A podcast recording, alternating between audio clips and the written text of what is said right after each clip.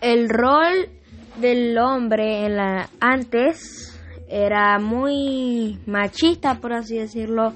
ya que ellos podían hacer todo, bueno, casi todo, eh, en cambio las mujeres no tanto, y por eso, y por tanto el rol de la mujer